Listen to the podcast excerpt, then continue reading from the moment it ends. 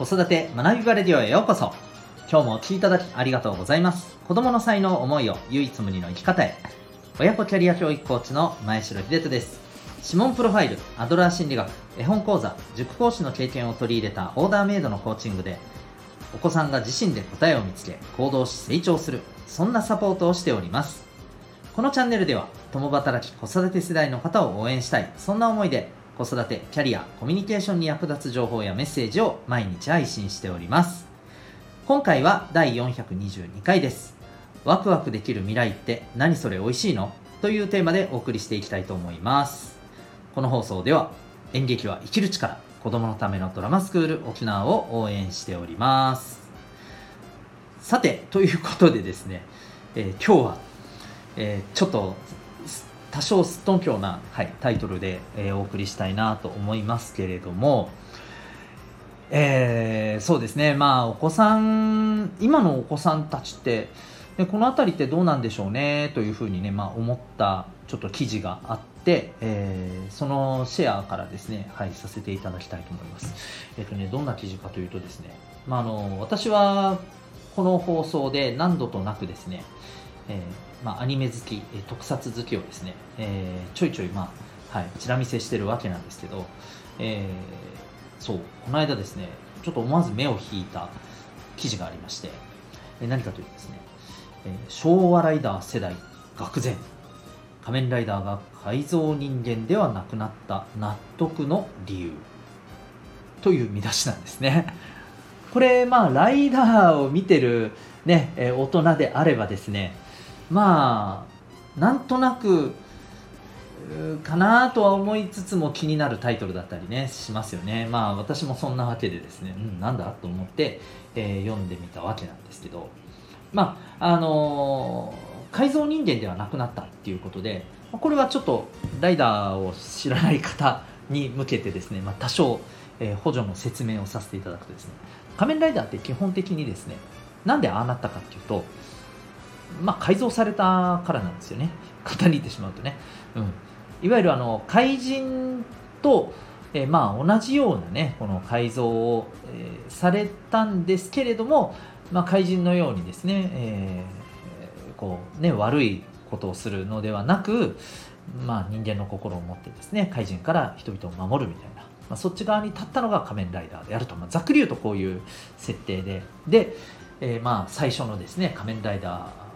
1号。ねまあ、あのタイトルはね「仮面ライダー」ということで、まあ、その話の中で2号もね登場してきたりしたわけですけども、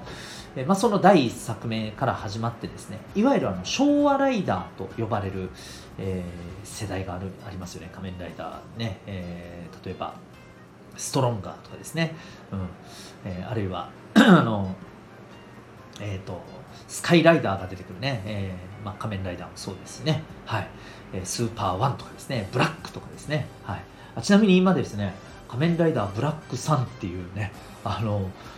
ものすごく大人向けな、なんか結構ね、うわ、グロいぞこれっていうね、えー、仮面ライダーが出てたりしますけれども、まあ、興味ある方はね、えー、ぜひご視聴されたらと思うんですが、まあ、ちょっと話を戻してですね、えー、そう、改造されたというのがまあ前提なわけですよ。ところがですね、いつの頃からか、仮面ライダーってそんな風にしてなるものではなくなってるんですね。まあ、簡単に言うと、あの人知を超えた超常的な力を持って、まあ、普通の、ね、人間が、えーまあ、ベルトの,、ね、その超常的な力を持ったベルトでもって変身する、まあ、そんな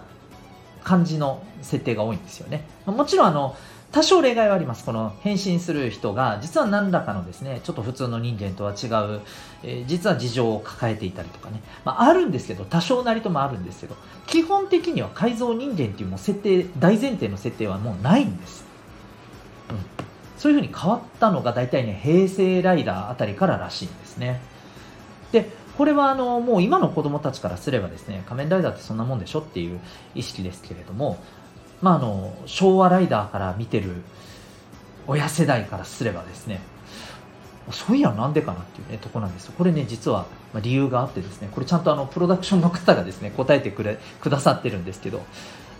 これなんなんだかなんとなく予想つくんじゃないですかね。そうなんですよ。ここれ、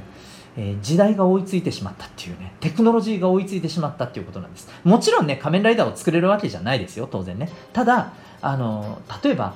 臓器移植とかですねいわゆる人体に、え、ちょっとねそれまで昭和の頃にはなかなかねまああの思いもつかなかったようないわゆるあのこう手術っていうものが、まあ、だいぶできるようになってきてるわけじゃないですか。でそんなところからすると例えばねそういう手術を受けたことでもちろんねあのそれは病気を治すとかですねそういったもちろんあの、大事な理由があるからというのはあるんですけどもその手術によって、まあ、何らかねやっぱりちょっとこううんまあいろんなね、ことを抱えている人もいらっしゃるわけですよね。まあ、そんな事情もねあの含めて、まあ、簡単に言ってしまうとそういうことが現実的にあまりねそうあのいわゆる未知のこのね、えー、ヒーローを生み出す改造技術みたいなもうそんなものでは現実的になくなってきてしまったからっていうことが理由なんですね。あなるほどなーって思いました。まあだからこそねえっ、ー、とこういろんなねさまざまな超常現象とか超常的な力でもって変身するそんな設定がね増えてきてるわけですよね、うん、ちなみに今やってる仮面ライダーギーツなんかで言うとですねそもそもですよそもそもこの仮面ライダーたちがですねなんかあのよくわからない仮想空間でね、うん、それも正体不明の敵としかもそれをゲームとしてねあの設定された状況の中で競い合うみたいなね謎の 謎のこう設定になってるわけですよ。もうもうだからいろいろとね現実離れしてると、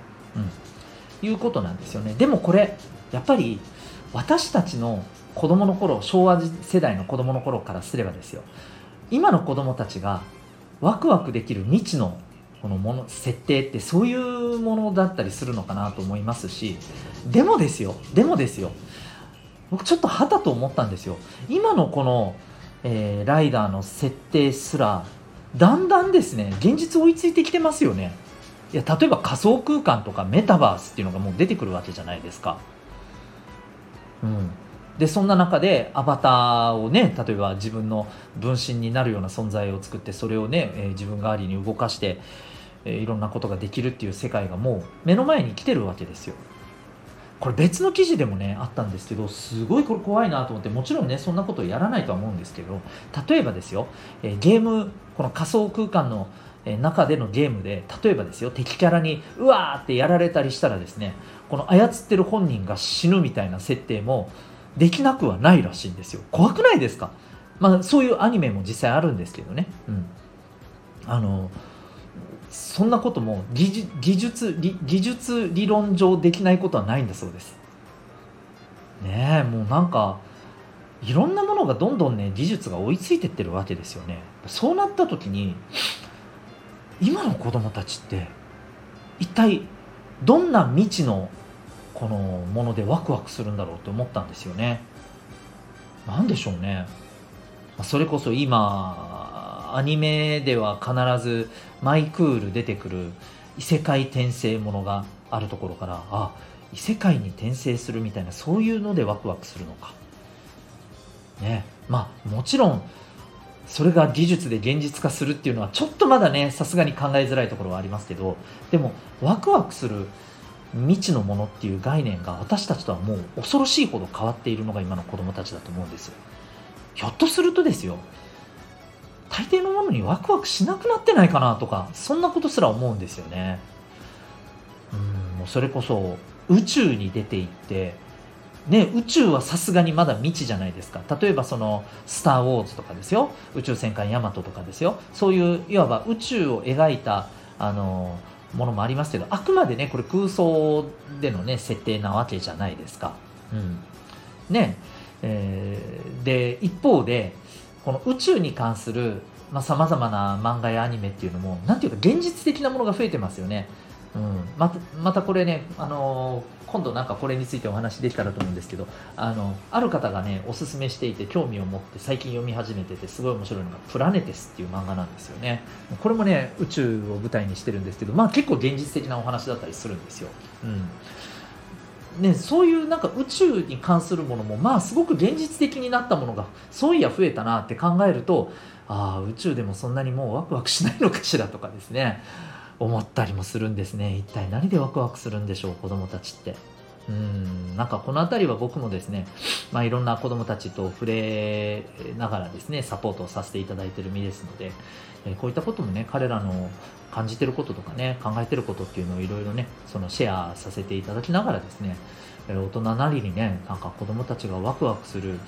ものってなんだろうなっていうことを考えていくこともね大事なんじゃないかななんて思ったりしました。